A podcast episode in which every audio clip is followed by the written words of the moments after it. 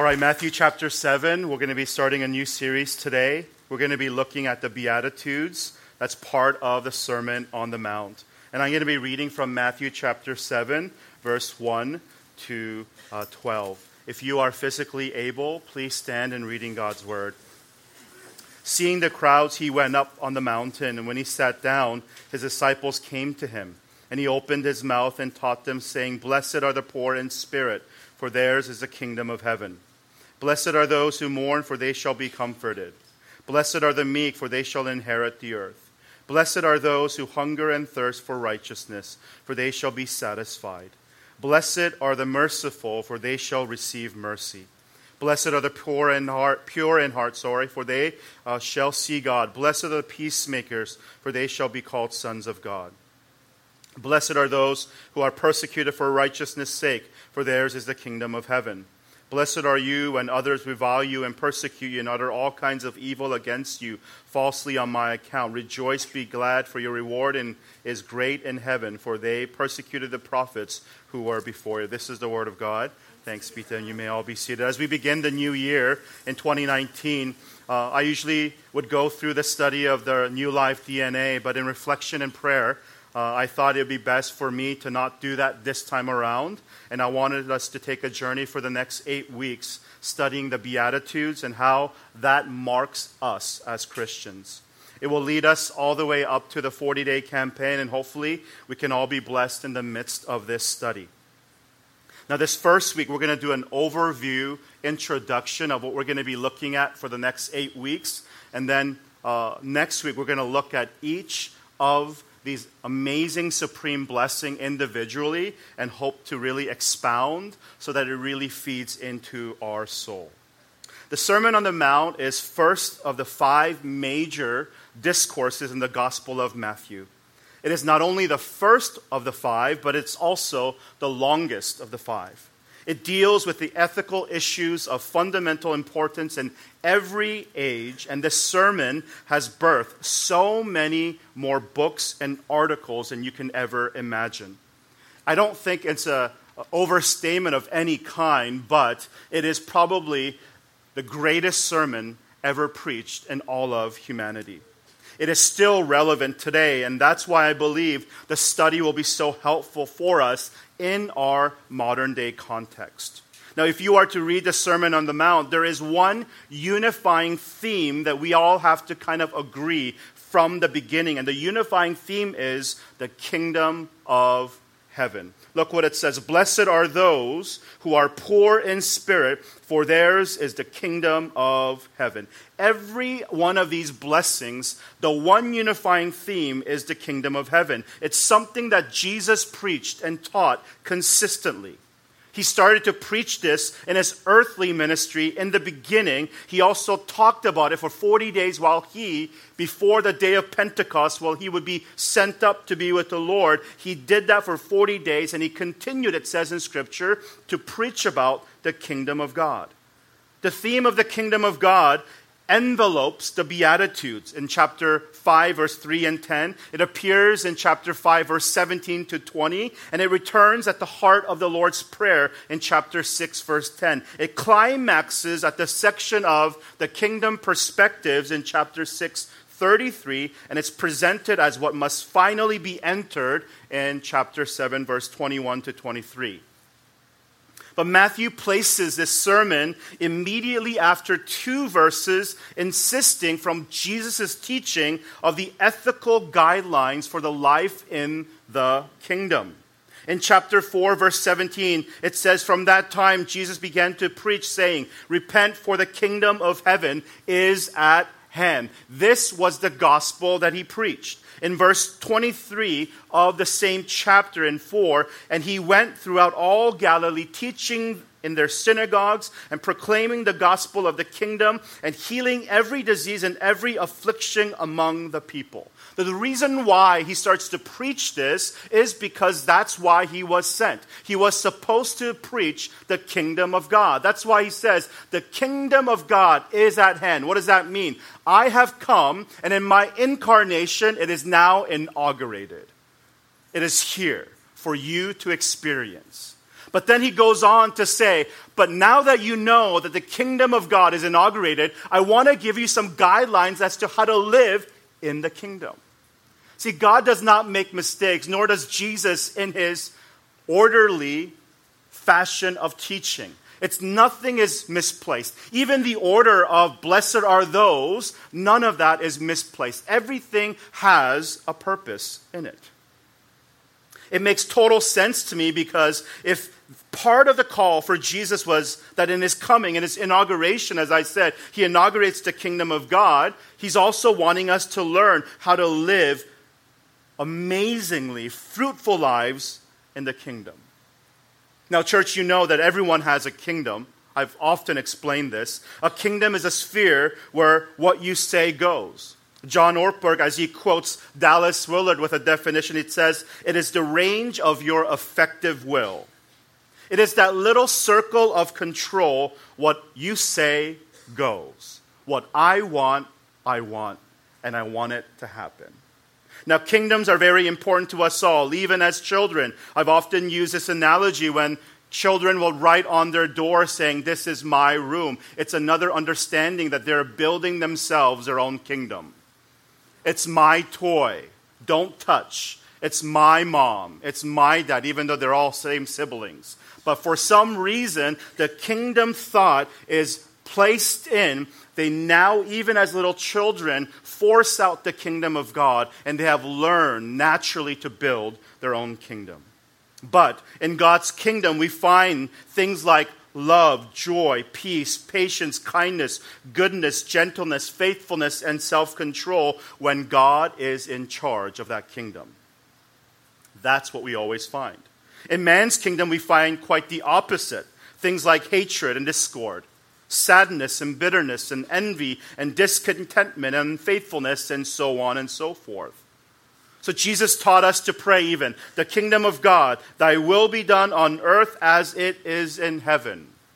His message was not primarily that we would go to heaven when we die, which is also part of his message, that was by grace through faith, but this message that he would speak to the people of God, to those who did not know God or did not worship, he said this the message that I want to give to you about the idea of the kingdom of God is available to you right now in your work, in your home, even on your Monday morning drive without no coffee.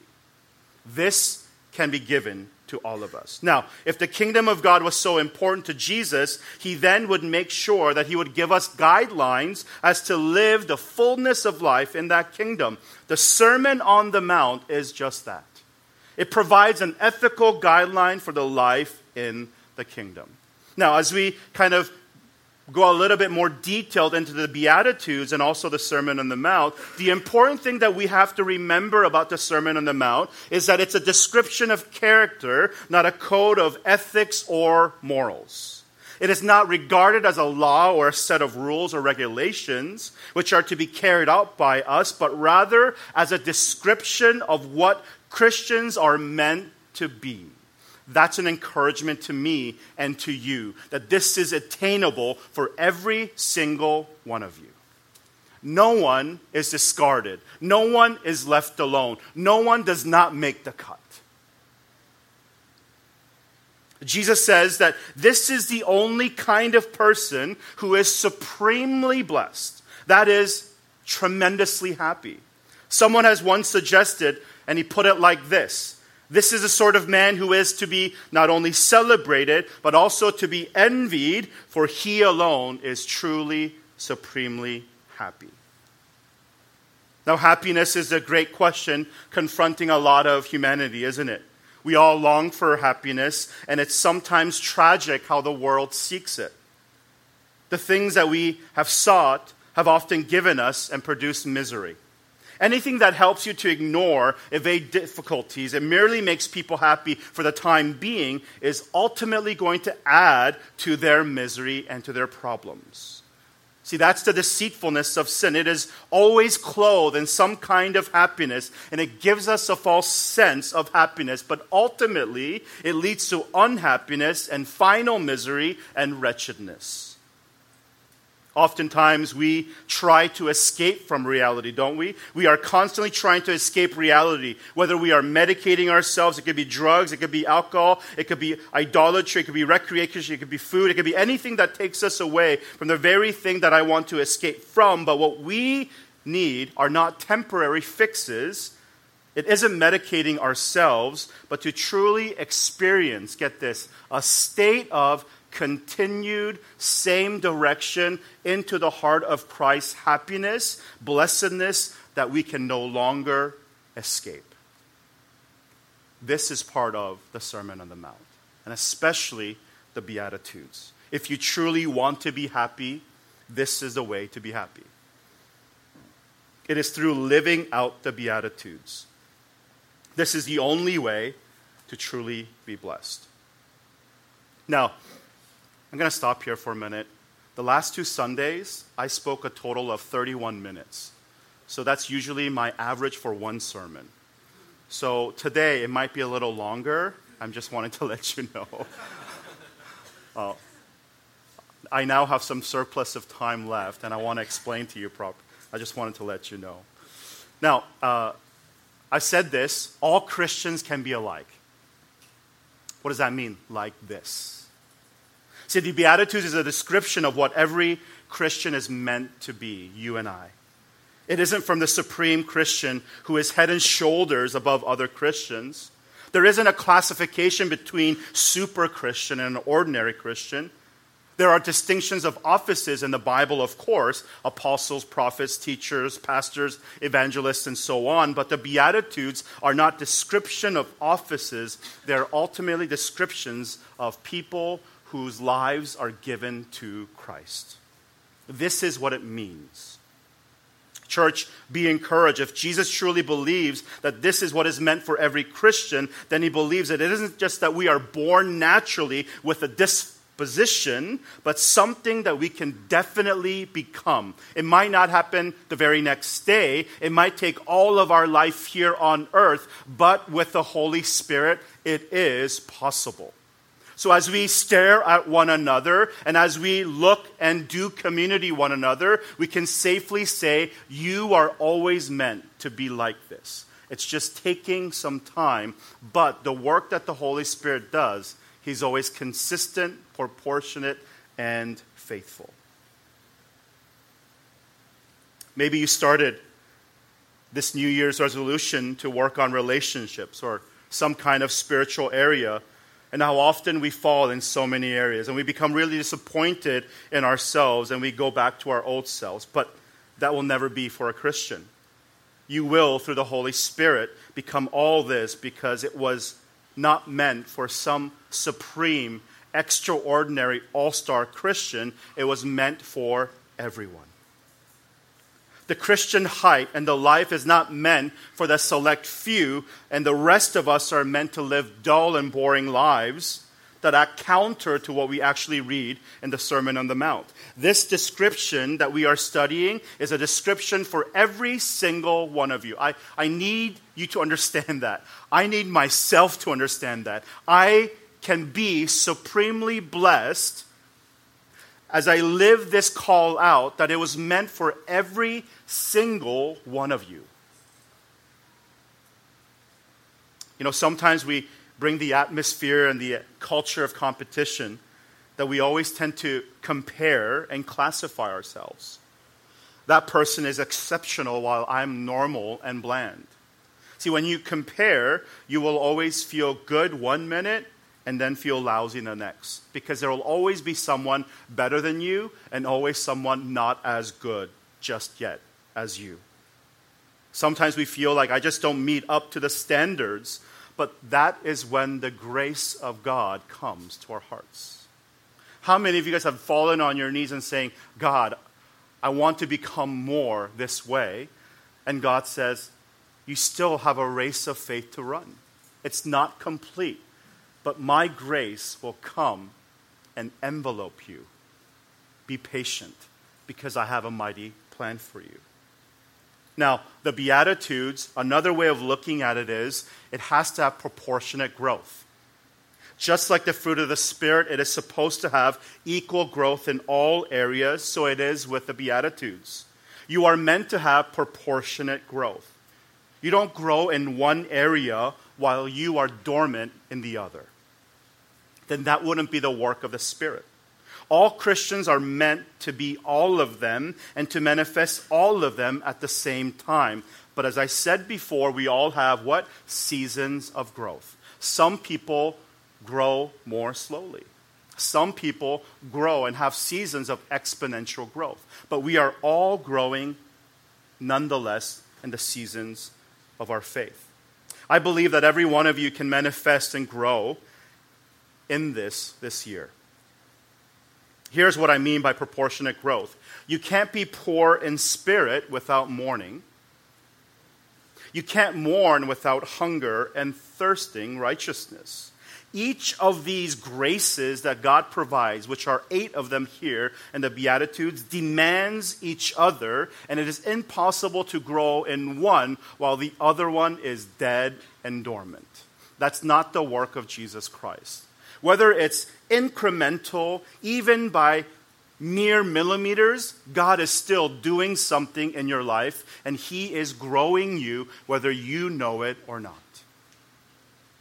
All of you understand this analogy. When you were a little baby, or maybe you were in grade school, there was always that door your parents used to mark a pencil to say where you were in your height. We had one of those. And they would mark it and they would have a little date, January something something. So I was born in, can I share? in the 70s sometime. And, and so it's January something something, and he was this tall. Six months later, you don't even know that you are growing, and then your parents mark you again, and then it's come a little higher. It's like that. You are growing. You know, uh, we are so hard on ourselves. Now, I, am not saying that every single person is uh, used to what my culture is growing up, but in the Korean culture that I grew up, my culture is always known to really pin out and pinpoint the mistakes. I've said this. You can be part of a Yo Yo Ma cello concert and you can not hear all the wonderful things that he played, but there's one area you, he's made a mistake and you're like, wow, you made a mistake. We're so hard on ourselves because we have to show face. We have to ascertain, uh, ascertain some kind of a level. But here, what Jesus is saying is, you are proportionally growing and each one demands each other, and we can see it as a whole, not divide them individually. So, how do we get this?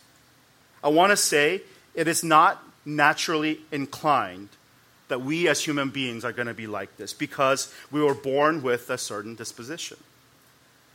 It is only produced by grace alone and the working of the Holy Spirit that works within us. I'm going to repeat that again. It is only produced by grace alone and the working of the Holy Spirit that works in us. Blessed are the poor in spirit, for theirs is the kingdom of heaven. It's by grace alone, through the outworking and outpouring of the Holy Spirit. Blessed are those who mourn, for they shall be comforted, not by our natural disposition or virtues or our will, but this is something that grace alone does through the workings of the Holy Spirit, and you can go down the list.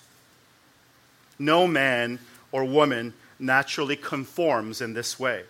I don't believe these are natural born qualities, not by birth, not by uh, nature. This is only through the mighty outpouring produced by the grace of God and through the Holy Spirit. What an encouragement!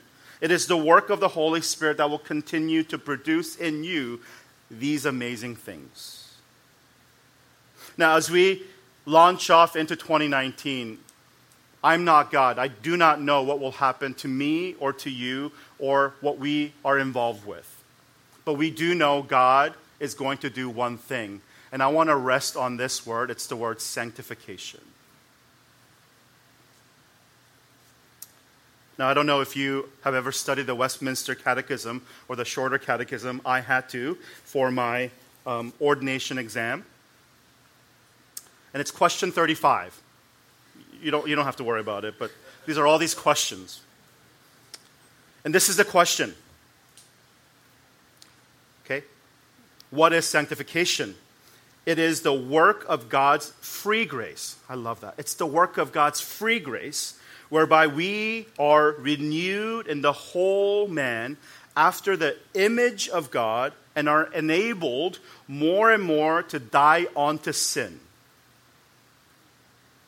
and live unto righteousness. Another way put, it is a continuing change worked by God in us, freeing us from sinful habits, forming in us Christ like affections, disposition, and virtues. It doesn't mean that sin is instantly destroyed or eradicated, but it's also more than a counteraction in which sin is merely restrained or repressed without being progressively destroyed. Sanctification, then, is a real transformation, not an appearance for a moment of time. Sanctification. One of my friends, who is a very, very well known certified coach, and he pastors as an executive pastor for a multi big, I don't know what you call it, is it giga or mega? Whatever, it's big, right? As an executive pastor. He and I serve together in Dallas. And every year on his social media on Twitter, he always says, This is the word I want to focus on this year.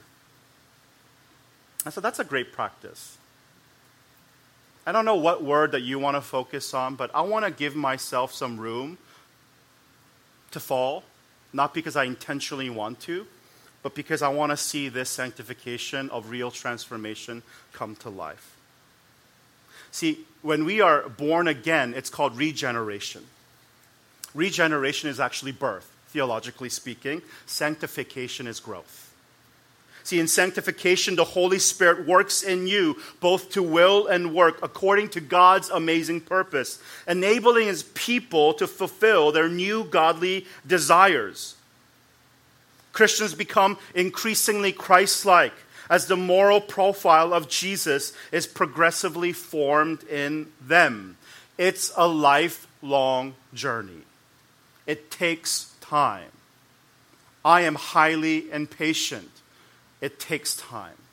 Sanctification is about real growth. Church, please know this God isn't finished with you yet because God meets us with unexpected grace.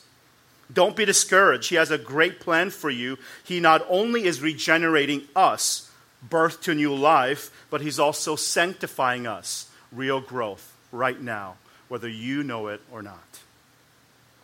If you are going through the refiner's fire, please know God is in the process of making you more genuine and beautiful.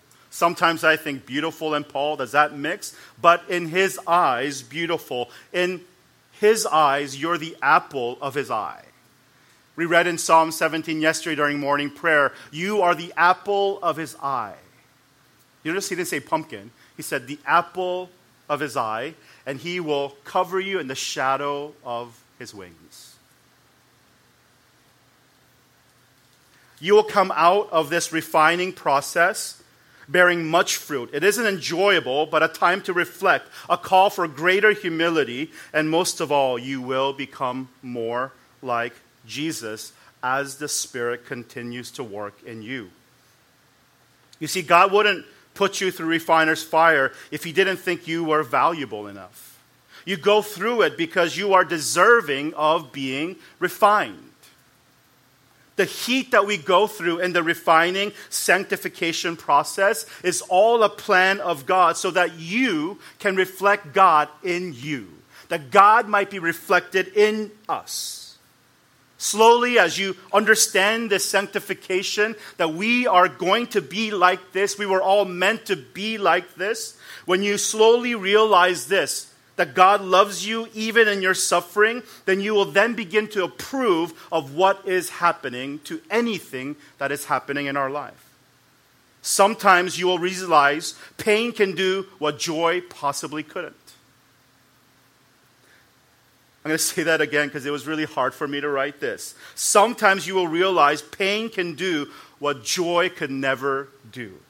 It will expose all the vanities of life, filling us with the hope of what is to come, of the kingdom of heaven or the fullness of the kingdom of heaven. One author wrote, It's not when we are enjoying Christ the most that we glorify Him best. It is when our hearts are consciously cold and dead, when our feelings are all distressing, when we walk in darkness and have no light. Then we display the wonderful glory of God. It's because how the work of the Holy Spirit is done in our life. Church, God isn't finished with what He is doing all of us are going through seasons. But remember this the word sanctification, that there is real growth happening. In the next eight weeks, including this week, what we hope to really do is take a look at every one of these. It's almost like a treasure box, and we're going to unlock it because we're going to study what does it really mean to be poor in spirit. No one likes the word poor. But in the kingdom, this teaching is often said it's an upside down kingdom. When you understand that understanding, then you will truly know what it means to be poor and to be truly blessed. Because for those who are poor in spirit, theirs is the kingdom of God. For those who mourn, for they shall be comforted. Now, I want us to do this because sometimes we don't read the Word of God together enough. So if you can get your Bibles out for those who have the physical Bibles and your smartphones, uh, let's read the Beatitudes together. We're going to start from verse 2 and then finish in verse 12. I'm going to read one verse and we're going to go back and forth. Is that it's a call to response? Is that okay? And he opened his mouth and taught them, saying, For the poor. Blessed are those who mourn, for they shall be comforted. Blessed are those who hunger and thirst for righteousness, for they shall be satisfied. Blessed are the pure in heart, for they shall see God. Blessed are those who are persecuted for righteousness' sake, for theirs is the kingdom of heaven.